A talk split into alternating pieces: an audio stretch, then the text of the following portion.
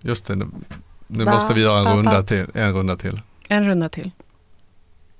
Det är en film, eller hur? Ja, det är en, det är den fantastiska med Mads. Just det. Mm. Mads Mikkelsen. Mm. Ja, så typ som, så som bara kan göras i Danmark skulle aldrig kunna göras i Sverige. Nej, det är därför den är så bra. Nej, men det är väl lika bra att vi låter bli.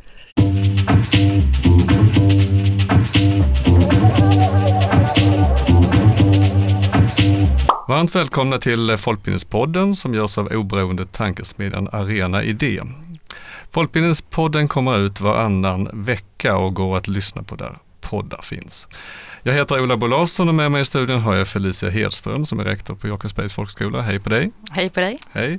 Med oss i studion idag har vi folkbildaren Hanna Schubert. Eh, välkommen! Är det okej okay att jag kallar dig för folkbildare? Ja, det är ju det finaste man kan vara. Ja, för det är lite besvärligare när andra yrkesbeteckningar, kanske det här med folkbildningar, var liksom är certifierad folkbildare och inte. Men eh, Hanna, du har arbetat på A B F, du har varit eh, vice ordförande på Stockholms länsbildningsförbund.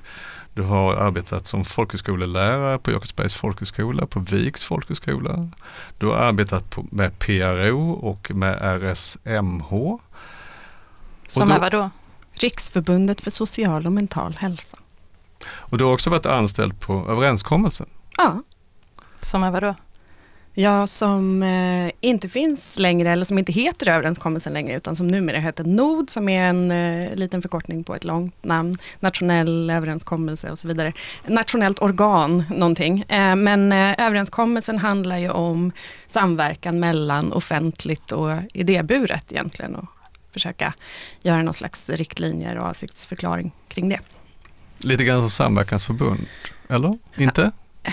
Samverkansförbund. Alltså överenskommelsen behövde ju höra hemma någonstans och då fick den ju en hemvist i den ideella världen rent formellt, men jag tror att väl egentligen så ville man att det skulle liksom sväva fritt mellan de här olika parterna och eh, man försöker reda ut hur samverkan ska gå till på bästa sätt. Det är ju angeläget inte minst för studieförbunden, även om de kanske inte var de jag träffade allra mest då.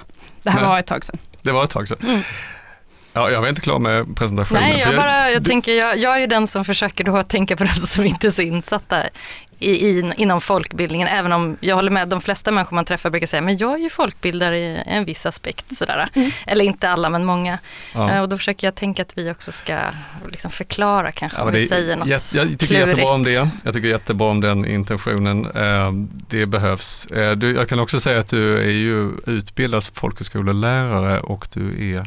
också frisk, har varit friskisinstruktör. Jag är friskisinstruktör. Är frisk. Det är ju ett mm. ideellt uppdrag. Jag ja. är också kommunikatör från början. Ja. Så med allt, allt, detta, allt detta får man ändå säga att du är folkbildare. Mm. Mm. Men det är liksom inte bara, du är inte här bara för att du är som stjärna som folkbildare, utan du, du är också här för att du för A B F:s räkning har tillsammans med Johanna Mortensson tagit fram ett eller tre fortsättningsutbildningar för cirkelledare inom A B F. Mm, precis. Eh, A B F:s historia, gruppens arbete och studiecirkelns pedagogik. Yes. Och det är framförallt eh, det här med studiecirkelns pedagogik som vi vill tala med dig om. Eh, och eh, då, kära lyssnare, så kommer vi säkert att glida över i, i sånt där, det här med folkbildningspedagogik också. Så det är alltså dagens ämne i Folkbildningspodden, studiecirkeln och folkbildningspedagogik. Vi kan väl börja med en väldigt rak fråga, Hanna, du som då är expert här och folkbildare. Hur mår studiecirkeln idag och har studiecirkeln en framtid?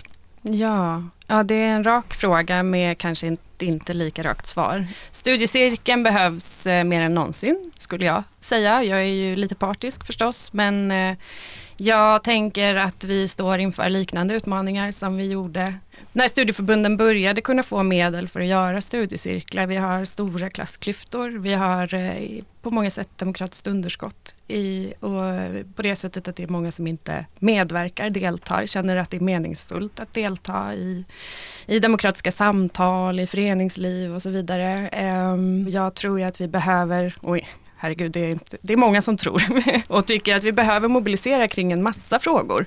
Eh, inte minst klimatet till tänker jag och, det, och demokratifrågor i övrigt också. Så att studiecirkeln behövs. Det, det är jag helt övertygad om. Det behövs för, för framtiden också. Ja. Och men, men hur mår den som ja, form, men alltså, metod? Ja, precis. Jag tror ju att det är massa människor som håller på med folkbildning utan att rapportera verksamheten till ett studieförbund och utan att kanske riktigt veta om att det är folkbildning de håller på med. Kan men, du ta ett exempel? Vad är det? Jag tror ju att, utan att vara en expert kanske i det sammanhanget, så tänker jag att det finns många, eh, kanske framförallt yngre personer som håller på med olika typer av community, kultur, konst, utövande som man gör gemensamt utan att rapportera det till ett studieförbund. Och det är ju sånt som vi som kanske är verksamma inom folkbildningen verkligen ser som folkbildning. Man är med i ett band gemensamt och man fattar demokratiska beslut och, och sådana saker. Men är det en studiecirkel? De det gör? skulle kunna vara det. Mm. Det skulle absolut kunna vara det. Det mm. är jag helt säker på. Och jag tror att det många gånger är det. Jag tänker också att många diskussioner som förs, jag kan bara gå till min egen son som är i tonåren och han har gått med i ett i en politisk organisation och de sitter ju och diskuterar saker verkligen i studiecirkelform och jag är inte alldeles säker på att de rapporterar sin verksamhet. Så jag tror att det finns mycket där som, och de kanske inte ser nyttan med att ha kontakt med ett studieförbund och det tycker inte jag heller kanske är så himla konstigt. Där har vi studieförbunden tror jag, eller alla som jobbar med folkbildningen läxa att göra. Vad skulle de vinna på att ha kontakt med ett studieförbund? I de bästa världar så skulle de ju ha kontaktytor till andra föreningar, kunna göra större saker, eh, kunna lära sig mer om pedagogik eh, eh, som skulle kunna utveckla deras samtal och deras aktivism som det ju ofta handlar om. Eh, till exempel eh, om, om de hade den här pedagogiska resursen och om, om vi var öppna eller sökte upp dem kanske. Mm. Om vi, om vi kliver in innanför studieförbunden och mm. så, om man tittar på studiecirklarna, vad, vad, kan, kan man göra en uppdelning av olika studiecirklar eller vad, vad, är det för, vad är det för studiecirklar som finns där ute i landet? Ja, det finns ju jättemycket. Jag kollade lite snabbt på, på statistiken. Det finns ju på Statistiska centralbyrån massa statistik för den som är intresserad. Och, och jag tycker att det är ganska kul att kika på det där. Det man kan se, inte minst apropå det här med Eh, framtiden är ju att eh, pandemin eh, var ju ett dråpslag för antalet studiecirklar. Alltså tjugonitton så rapporterade A B F, då som jag jobbar för, sextiofem tusen cirklar tror jag och sen så gick det ner till eh, nitton tusen drygt eh, förra året. Så att eh, det är ju, och det ser ganska liknande ut för de andra studieförbunden också. Eh, så det är ju, var ju en brutal eh, minskning. Sen så gjorde man mycket eh, för att få till studiecirklar förstås i alla fall och annan folkbildning digitalt och så. Eh, förlåt, nu tappade jag bort frågan här. Jo, vad mm. finns det för olika cirklar? Eh, det finns ju dels de som eh, vi får hem i brevlådan, kanske via ett studie program från de olika studieförbunden. Häromdagen fick jag ett från Medborgarskolan till exempel i brevlådan eh, som är öppna för allmänheten.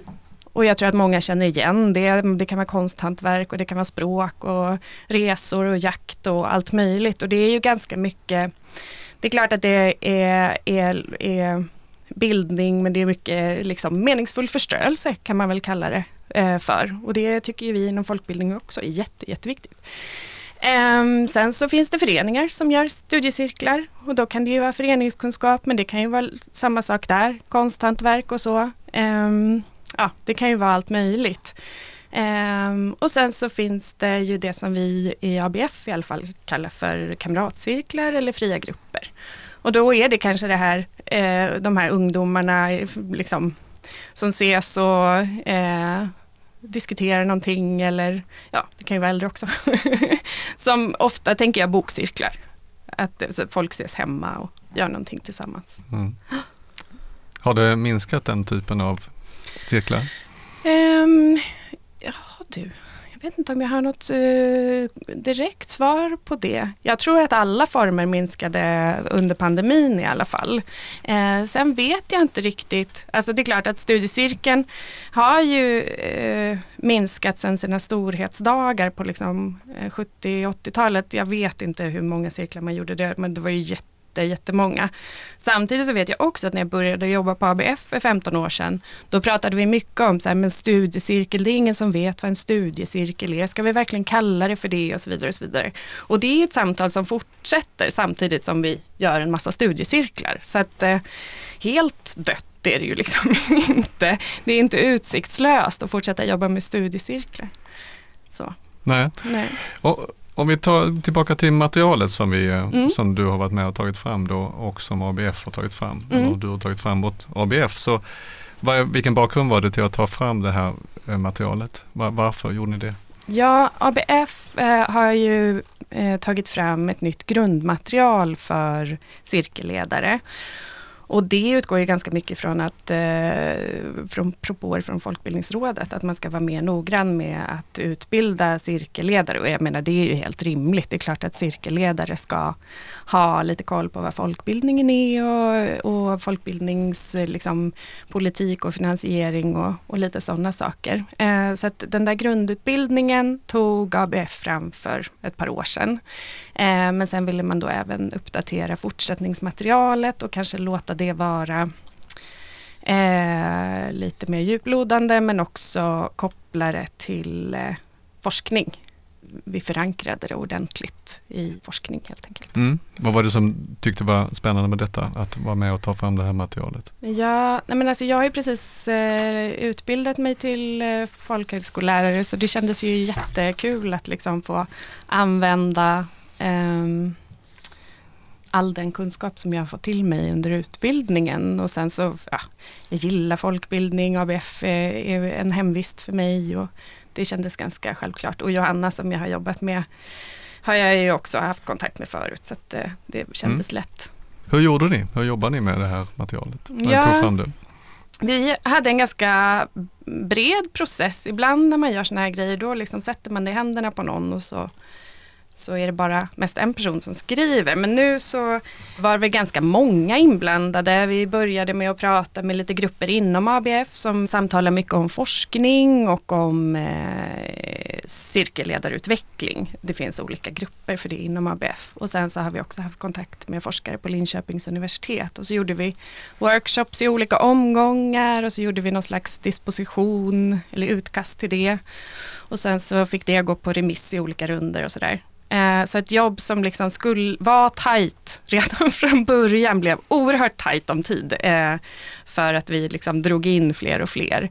Men det var väldigt, väldigt skönt ändå när jag satt där och svettades över materialet och skrev att, att vi hade haft så många samtal. För då kändes det redan från början som att det var förankrat, och det är ju en förutsättning för att det ska användas i organisationen. Ni hade forskare från Linköping, ja, och, och du hade också praktiker som du hade kontakt med. Så var ni oense om något stort område någon gång? Eh, nej, vi var inte så oense. Det som jag tyckte var väldigt intressant eh, var ju att många hade otroligt mycket synpunkter på det avsnittet som handlar om historien eller den utbildningen. Eh, men när det kom till pedagogiken så fanns det liksom inte... Alltså det fanns synpunkter, men det blev mer av samtal och diskussion än... än eh, att uh, man tyckte att nej, men min, min synpunkt måste verkligen in. Utan uh, ja, det tyckte vi var intressant, och det kanske delvis handlar om att historien är en berättelse visserligen, men, och, och den kan ju framföras på hur många olika sätt som helst. Och då var det lätt för folk kanske att tycka att nej men hallå, glöm inte liksom skotten i Ådalen, eller glöm inte vad det nu kan ha varit. Eh, och medan det kom, när det kom till de andra delarna så ja, var det kanske svårare att säga exakt vad som skulle vara med. Plus att vi hade gjort ett ganska grundligt arbete innan vi, eh, innan vi presenterade något liksom, utkast eller Och Johanna hade ju haft lite tankar innan jag kom in i bilden också, så det var liksom inte bara ett tomt ark. Men, ja. Men det förvånar mig ändå lite, för alltså, inte att man bråkar om hur historien ska, vad man ska lyfta fram för smaskiga fina delar där, för mm. det finns också mycket att hämta från, så jag kan förstå att man har sin egen favorit. Men jag trodde nog att ni skulle mer kring pedagogiken, för att jag tänker inom folkhögskolan pratar man ofta, vad är folkbildningspedagogik? Vad är det som särskiljer oss? Och eh, där har ju alla hundrafemtiosex skolor kanske hundrafemtiosex svar. Eh, och det är, det är vissa saker, och det slår ju även Folkbildningsrådet fast. Eller vi har ju sådana lite gemensamma skrifter där man kan säga, och det, det ni kommer fram till i den här skriften också, lite samtalet och det kollektiva och sådär. Mm. Men jag trodde nog att det kanske där att man skulle vara mer oense, men så var det alltså inte.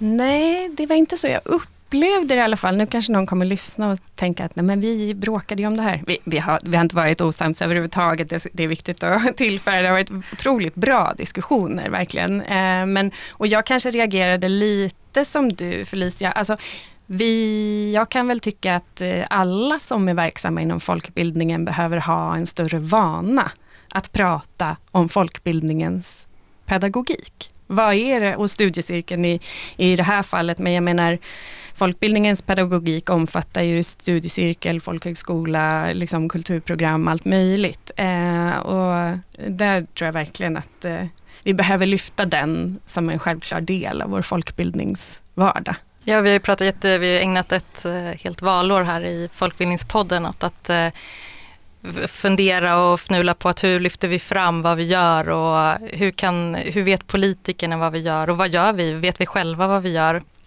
Och då och tänker jag, en del i det där är ju att kunna redovisa varför vår skolform har ett berättigande, eller en folkbildningspedagogik inom studiecirkeln då.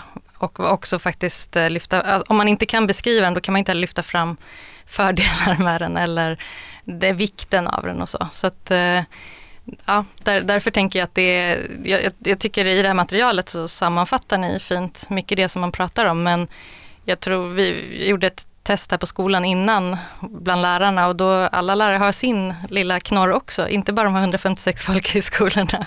Och det är kanske samma sak bland studiecirkelledarna också, att man har sin syn på folkbildningen, och eftersom vi är olika studieförbund och olika folkhögskolor så har vi också den friheten att definiera. Mm. Men det, det är både vår styrka och vår svaghet.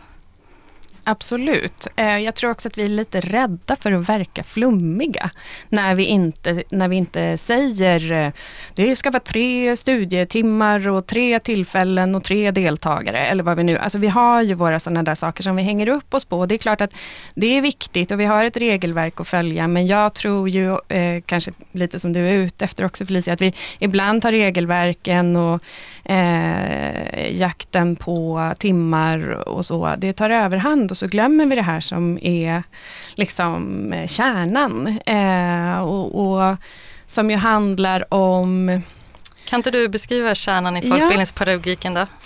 Ja, alltså nu kommer jag ju låta kanske superidealistisk, men jag tänker att det handlar om eh, människors möjlighet att delta i varma, respektfulla, kärleksfulla dialoger där vi lär oss av varandra. Alltså det, och, och det är klart att det behöver man kanske former för. Man behöver en upplyst ledare som kan skapa det där varma, inkluderande klimatet och så. Men eh, om man till exempel går till Paulo Freire, som ju har varit en väldigt, eh, och är fortfarande absolut, men kanske inte lika känd längre, eh, figur inom pedagogiken, så pratar han väldigt mycket om kärlek. Och det tycker jag eh, kanske är någonting som vi gör lite för lite. Alltså det är ju kärlek till bildning och kärlek och respekt för varandra. Och eh, det har vi pratat, det var en sån sak som kom upp ganska mycket i samtalen kring materialet. Att vi, vi kanske inte sa kärlek, men vi pratade mycket om värmen i rummet, det tillåtande klimatet. Och det, det är klart att det kan man uppnå i den formella skolan också, men vi kanske inte jobbar lika mycket med relationerna mellan ledaren och deltagarna och mellan deltagarna eh, i den formella skolan som vi gör inom folkbildningen. Ja, för det var min nästa... Det där är ju lätt att skjuta ner på, eller använda det förhatliga flumordet. Mm, mm. Om någon säger att, jaha, men hur... Hur gör man en kärlekspedagogik då? Exakt. Exakt. Det, det är tunn is att gå på den och försvara folkbildningen då när någon står och liksom, okej okay, nu har vi en påse pengar, ska vi lägga den på eller inte? Ja. Ska vi lägga den här skolformen som säger att eh, här kan vi få ut eh, folk som liksom inom komvux eh, mm. eller inom någon annan kursverksamheter som jag har ett yrke eller har en grundläggande behörighet. Och, och ni säger att ni håller på med kärlek. Mm. Eh, var, ska vi, var ska vi satsa här nu? Just det. Ja. Eh, ja, nej, det krävs ju ett enormt mod eh, att satsa på en ömsesidig dialog istället för någonting som heter disciplinerat och effektivt. Eh, och i Tidöavtalet så finns det ju förslag om folkbildningen som just handlar om effektivitet. Eh, men... Eh, Det är ju kanske ingen som har forskat på det, men jag skulle kunna tänka mig att kärlek i ett större perspektiv är otroligt effektivt. Just det, för jag funderade lite grann på det efter du hade gjort det här arbetet, om du hade liksom, vad, skulle liksom, vad, vad kände ni att ni skulle kunna gå vidare på? Eller, vad, eller kanske när du har en, dels har gått folkhögskolelärarprogrammet men också gått, gjort det här projektet. Vad är det som forskningen kring folkbildning skulle ägna sig mer åt? Så du gav det svaret här, kärleks... Eh, relationen, eller relation, det relationella liksom, mer utifrån det perspektivet. Man kan ju säga medkänsla, eller vad kan man säga? Det finns andra ord för kärlek som... Ja, som ja. folk kanske känner sig mer bekväma med. Ja. Det är klart att när vi pratar om kärlek i Sverige, Freire kom ju från en helt annan kontext där kanske kärlek är liksom ett ord som man använder mer, jag vet inte. Eh, det är ju en annan fråga att fundera mm, över. Militärdiktatur. Ja, precis. Ja. Eh, men, men, eh, så det är klart att man kan använda andra begrepp. Eh, ömsesidighet och, och dialog som mm. sagt. Och, och värme tror jag också eh, på väldigt mycket. Och, eh, Ola, du nämnde i början att jag är, är friskis och svett. Instruktör och jag tänker ju att folkbildningen är med mig där också. Värmen i den gruppen när jag tränar med folk, det handlar ju inte bara om att vi blir svettiga utan den där värmen och att man faktiskt tycker om sina deltagare i gruppen för stunden. Det är det som gör, tror jag, väldigt mycket. Att man känner sig sedd och, och att det kändes meningsfullt och att jag kommer tillbaka till min träning eller till min studiecirkel. Mm. Eh, jag kan intyga som friskis och svettis eh, Motionär. Motionär heter mm. det. Mm. Att det är viktigt. Uh, jag men, menar, om, ja, förlåt. Ja, nej men förlåt själv. Jag, prat, jag lovade att jag inte skulle bli långrandig, men det blir jag nu. Du frågade lite tidigare om liksom, vad forskningen ska ägna sig åt kring folkbildning. Uh, och jag... Um, har lyssnat på Nassem, Nassem Tavilsade. Jag vet inte om han har varit med här än, men det kanske är ett namn. Uh, tillsammans med andra om att om hur folkbildningen ser ut i det som vi kallar för förorten, eh, socioekonomiskt eh, svaga områden eller vad man nu vill kalla det. Det blir aldrig riktigt så eh, bra, men i alla fall. Studieförbunden riskerar att liksom befästa fördomar och rådande ordning när vi kommer med färdiga lösningar eller en idé om vad folk vill. Jag menar, det gäller ju alltid, men han har just tittat på de här områdena och jag tänker att eh, hur man eh, frågar folk vad de vill ha av folkbildningen på ett bra sätt och vilken effekt det har. Det tänker jag att forskningen gärna skulle kunna titta ännu mer på. Mm. Det låter helt rimligt. Eh, nu ställde Felicia frågan lite grann, vad är kärnan i folkbildningspedagogiken? Men om man tittar på den här skriften nu som, som ni har gjort, eh, så om jag bara ska försöka sammanfatta det lite grann så, så för ni dels ett resonemang lite teoretiskt utifrån själva ordet pedagogik och, och så. Men, men sen definierar ni ändå vad folkbildningspedagogik eh, är, är som det du pratar om här, det relationella, eh, det är den fria och frivilligheten. Att, att fria viljan att delta, det är en vilja till samhällsförändring. Freire pratar ni om där. Det är också att en, en förundran, det har väl också lite grann med kärlek att göra kanske, en förundran inför varandra och inför ämnet. Och att ledarens perspektiv, cirkelledarens perspektiv är att, att förändras. Om jag förstår det rätt, att man liksom också är med på den här resan. Ungefär vad jag har snappat upp om man ska sammanfatta konkreta innehållet. Vill du, vad vill du lägga till som jag har missat kring? Ja, bra sammanfattat. Absolut. Ja, förundran går ju hand i hand med nyfikenhet, och vi behöver ju för att kunna ha ett ordentligt eh, samtal vara på riktigt intresserade av vad andra människor har att säga. Inte ha en agenda, utan eh, i alla fall inte någon annan agenda än att nu ska vi lära oss tillsammans. Eh, inte en personlig agenda, och som eh, cirkelledare, som folkhögskollärare, som folkbildare så eh, behöver vi lära oss att ställa autentiska frågor. Eh, frågor som utgår ifrån ett eh, verkligt intresse av andra människor har att säga, och det tänker jag är också en sån enormt eh, viktig del, och som vi också kan använda oss av i vardagen. Jag tror att det är, alla borde prova, ställ en fråga bara utifrån att du är intresserad, utan att eh, försöka planera helgen eller eh, utan att eh, ja, vad det nu kan vara. Mm. Ja, om man har en trettonåring så riskerar man dock att få onda ögat om man nu begagnar sig av den här metoden lite här och var, kan jag ju då varna. Just det, ja. Jo, det gäller fjorton- och sjuttonåringar mm. också. Mm. Det, det är fint att vi i den här podden har skickat med varningar ibland, ja. För det kan bli besvärligt. Den här metoden kan väcka skamkänslor. Just det. När ni går igenom de här olika sakerna i den här eh, skriften då, så, så är det också så att ni, ni, man får övningar med sig. Eh, och, Då är det ju, du har ju varit verksam som, som ledare och lärare och, och så länge. Vilka principer utgick ni från när ni, när ni plockade fram övningar? Eller hur, var det några idéer som ni hade som speciellt? Ja, precis. Eh, det här materialet då, det är ju en handledning för de som ska utbilda studiecirkelledare hos A B F. Eh, eh, och... Jag har ju utbildat dem som utbildar studiecirkelledare, så det är liksom på någon slags metanivå. Och där finns det ju vissa... Eh, alltså det är ju ett väldigt rutinerat gäng som är väl insatta i de här frågorna, som har varit med om tusentals övningar. Och sen så kan man ju komma som ny cirkelledare och inte alls ha varit med om rollspel och forumspel och fyra hörnövningar och sånt där som vi ägnar oss åt inom folkbildningen och i andra sammanhang också för all del. Eh, så att vi har väl försökt göra en blandning av övningar som ska vara både eh, kännas bekväma för alla, och sen en del som är mer utmanande i bästa fall. Och sen när man utbildar cirkelledare, för det är ju meningen att cirkelledarna ska kunna ta en del av de här övningarna vidare och använda sina cirklar, men också framförallt för att väcka tankar kring ja, men vad händer i cirkeln i vissa sammanhang och varför blir det så, och om jag stöter på en konflikt, vad gör jag då? Och då kan man öva sig på det, eller, eller hur man förebygger konflikter och sådana saker. Konflikt är ju för övrigt någonting som många är ganska oroliga för, men som väldigt sällan inträffar eh, i min erfarenhet.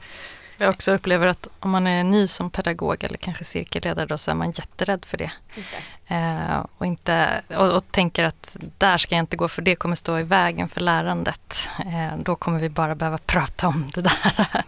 eh, men precis som ni kom fram till i materialet så tänker jag att det är där lärandet, om, om det blir en bra konflikt, alltså en som man kan gotta in sig i och hålla på och vrida, vända och våga. Då kan ju den vara bland det bästa. Men jobbigt såklart. Men också just att verkligen är man ny som lärare, tror jag att det är det läskigaste.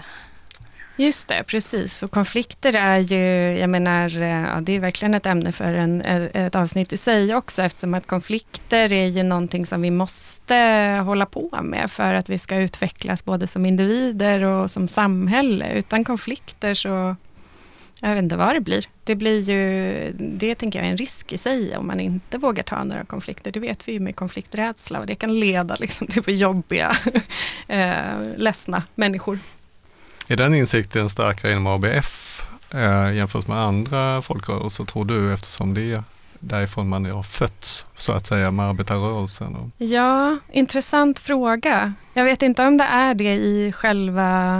Eh, liksom studiecirkeln i det lilla sammanhanget. Eh, som studie, alltså, studiecirkeln är ju i antal ofta ett ganska litet sammanhang. Sen kan det ju vara stort på andra sätt. Men nej, det tror jag kanske inte.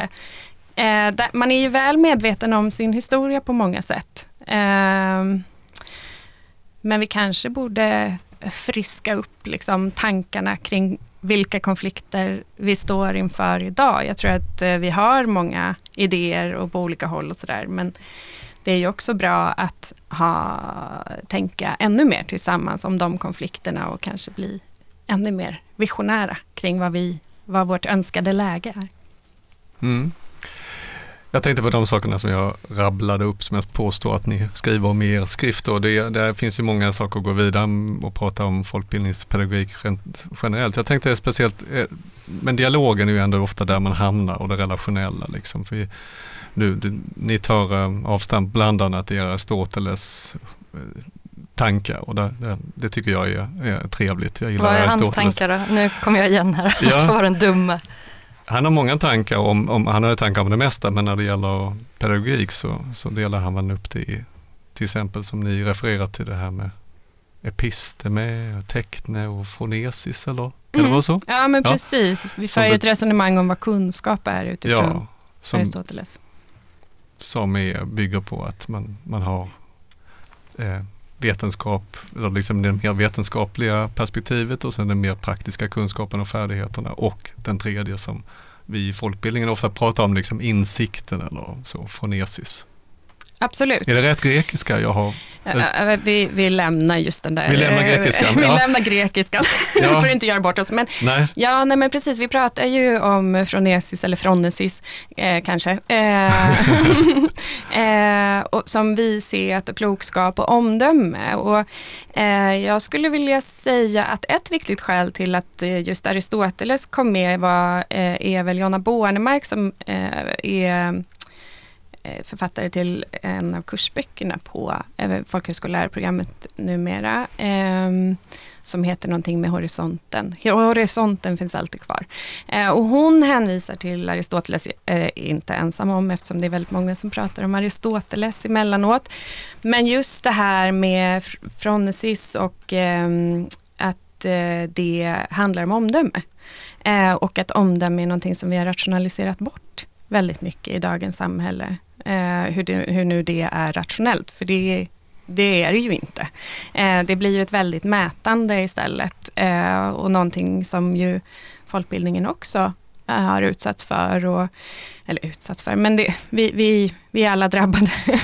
eh, och vi kanske behöver eh, fundera mer på och använda våra omdömen, pröva våra omdömen. Och det gör vi ju bäst tillsammans med andra. Det är svårt att fundera över sitt omdöme ensam. Mm. Jag har en fundering där lite grann på det här med, det var det jag egentligen skulle komma till med det här tillsammans. Alltså vi gör ju saker tillsammans. Du pratade om sociala medier och internet först till exempel, eller yngre människor som gör saker tillsammans och så. Är folkbildningsmässigt att, att göra, måste det vara, för ni har också en, en, ett förslag på att man kan köra en studiecirkel digitalt. Men måste det vara talarkommunikation? Kan det vara skriftlig kommunikation? Kan, kan en studiecirkel leva utan den talade kommunikationen? Ja, eh, det kan den nog. Men för oss som kan tala och kan mötas kanske till och med fysiskt så eh, tror jag många gånger att det åtminstone gör samtalet eh, att man kommer in i ett djupare samtal snabbare, eller jag tror kanske det kan ju handla om vana också. En del som är väldigt vana vid skriftlig kommunikation eller chattar och så, de kanske inte de kanske tycker att det är lika lätt, men, men jag tror ju att det fysiska mötet är rätt viktigt ändå för folkbildningen och mm. för oss människor. Jo, men vi tycker det, vi tre tycker ju det, och vi, men du säger samtidigt inledningsvis att studiecirkeln har fått lite på nöten nu i samband med corona, och vi tänker framtiden för, för studieförbunden och folkhögskolorna, men kanske framförallt studieförbunden nu när vi pratar om detta. Hur man kan tänka sig att man måste hitta andra former och så, då måste man ju fundera på vad man kan gå med på. Ja, kan man vara så här i ett, i ett forum? Alltså det finns ju, om man tänker att internet såklart gjorde ju stora saker inom folkbildningen och särskilt då inom studieförbunden, för då möttes ju människor, alltså förut så kanske man också fysiskt erbjuder en lokal, eller gör man ju fortfarande, men att det blev ännu viktigare och nu har man ett, ett digitalt rum liksom, som människor kunde samlas kring. Eh, och då tänker man att eh, skulle man kunna ge sig in i en sån redan existerande och säga hej, hörni, jag märker att den här diskussionen, den, liksom, den, den tar inte vägen någonstans. Ni har ju stått här nu, vad är jag med, nära föräldraskap, där ett sånt forum, eller det, om ni har varit inne på familjeliv eller eh, även tågsemester i Sverige som man skulle kunna tro är ett sånt eh, forum som skulle kunna sköta sig, så det flippar ju ofta. Liksom. Eh, men om man tänker då i nära föräldraskap, då skulle man ju i en framtid då ju erbjuda sig, jag märker här att det är liksom, moderat måste gå in hela tiden, ska vi inte. Det är ju inte en studiecirkel för att de har ju ingen struktur på det, jag tänker. Alltså en studiecirkel är ju någonting mer än bara ett samtal. Det, det, det tänker jag. Alltså så här, att gå in där och aktivt ragga och säga hej, hej. Skulle vi inte ha en studiecirkel av det här? Mm. Eh, vilket ju görs idag. Jag kan inte säga att jag står här och uppfinner någonting nytt. Alltså det har väl liksom, ni måste, det måste jag testa sånt. Men Jag, jag är sämre på studiecirkelvärlden så jag, jag, jag kastar ju bollen. Jag tycker det är jättebra, Felicia. Bra förslag. Jag hoppas att studieförbunden tar det till sig. Alltså det vore ju jättespännande att marknadsföra studiecirkelformen på Flashback och familjeliv och bara lära er prata med varandra på ett kärleksfullt sätt. Ja, men vill ni se Carolas senaste kärleksaffär nu, den här tråden, nu är vi på sidan tre hundra trettiofem och ni är fortfarande inte liksom, ska ni inte samlas fysiskt, vi erbjuder en lokal då och så någon fika och sen så kanske liksom, så kan vi gå igenom historien, hennes tidiga, ja, liksom så här, man erbjuder en struktur och sådär. Mm. Ja. Folkbildare på stan. Ja. Folkbildare. Jag, jag blev så... Nätvandrare. Folkbildarnätvandrare. Ja, och de finns ju. Så då, ja, precis, men inte folkbildarnätvandrare. Så att det... Mm. Ja, jag, jag har ju helt glömt bort din fråga för att jag bara såg en chans här att rensa upp mm. i de forum jag är inne i. Där man liksom, bli den som, första, Felicia. Ja, men de är ju superdemokratiska tills mm. det flippar. Då måste ju moderatorn gå in och kanske stänga ner och så. Mm. Där, alltså, jag tänker att där någonstans... Kanske vi ser, alltså där, om, jag, om jag svarar på frågan om vad folk studiecirkeln för framtiden, så tänker jag att ja, man har nog tänkt länge att så här, men internet kommer som den stora möjligheten och hotet, och där träffas man och det blir, du frågade lite, måste man gå samman och fysiskt, eller, och du svarade, Hanna, lite på, om jag ska tolka, det lät lite trevande, jag kan tänka mig att det är ett område som är lite minerat så där, för att man vill inte liksom skjuta några som håller på med mycket bra distansutbildning, alltså, så det håller vi på med i folkhögskolan också, men man kanske ändå så här, det händer någonting där när man fysiskt, alltså det, det går väl att hålla båda de bollarna samtidigt, men jag, nu tolkar jag din trevning här och nu ler du lite mystiskt, så att jag, det får väl fortsätta vara tolkning. Men... Nej, men vi trevar väl alla, för vi, vi utgår väl från att vi, vi behöver förnya och, oss också. Ja, precis. Men, och det, man kan ju ta in så många lager här. Det finns ju liksom forskning som ändå tyder på att vi behöver, som människor behöver liksom fysiskt vara nära varandra. Och det kanske kan göra att det fysiska mötet i studiecirkeln ändå, man kanske inte alltid måste ses fysiskt, men att man någon gång ibland gör det, ger en extra dimension till samtalen. Att man eh, tar in en hel människa och inte bara det där ansiktet i rutan. Sen så ger ju eh, de digitala mötena enorma möjligheter, förstås. Jag tror att vi kan prata jättelänge om det här. Jag tänker bara, vi har precis bara börjat med folkbildningspedagogiken, men vi fick en väldigt bra bild ändå, tänker jag, av att, att de här materialen, vad de består och varför de har kommit till. Så att jag, jag tror att vi får, får tacka, börja tacka för idag. Eh, Tack Hanna Schubert och eh, för att du ville komma hit, och tack Felicia. Eh, vi återkommer, eh, tänker jag då, med att prata folkbildningspedagogik eh, och studiecirkelns framtid i kommande program. Som ni märkt så har inte Mats Persson dykt upp idag heller. Eh, och, eh, men, men folkbildningen väntar på ditt svar, eh, säger jag.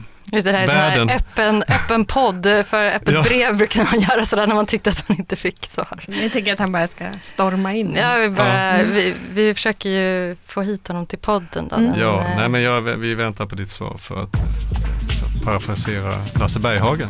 Har, har ni, känner ni till den låten? Jenny Jenny. Just det, ja, ja. ja visst, mm, absolut. Mm, det är det. Okay. Mm. Jag vill säga också, är det någon som hör det här som känner?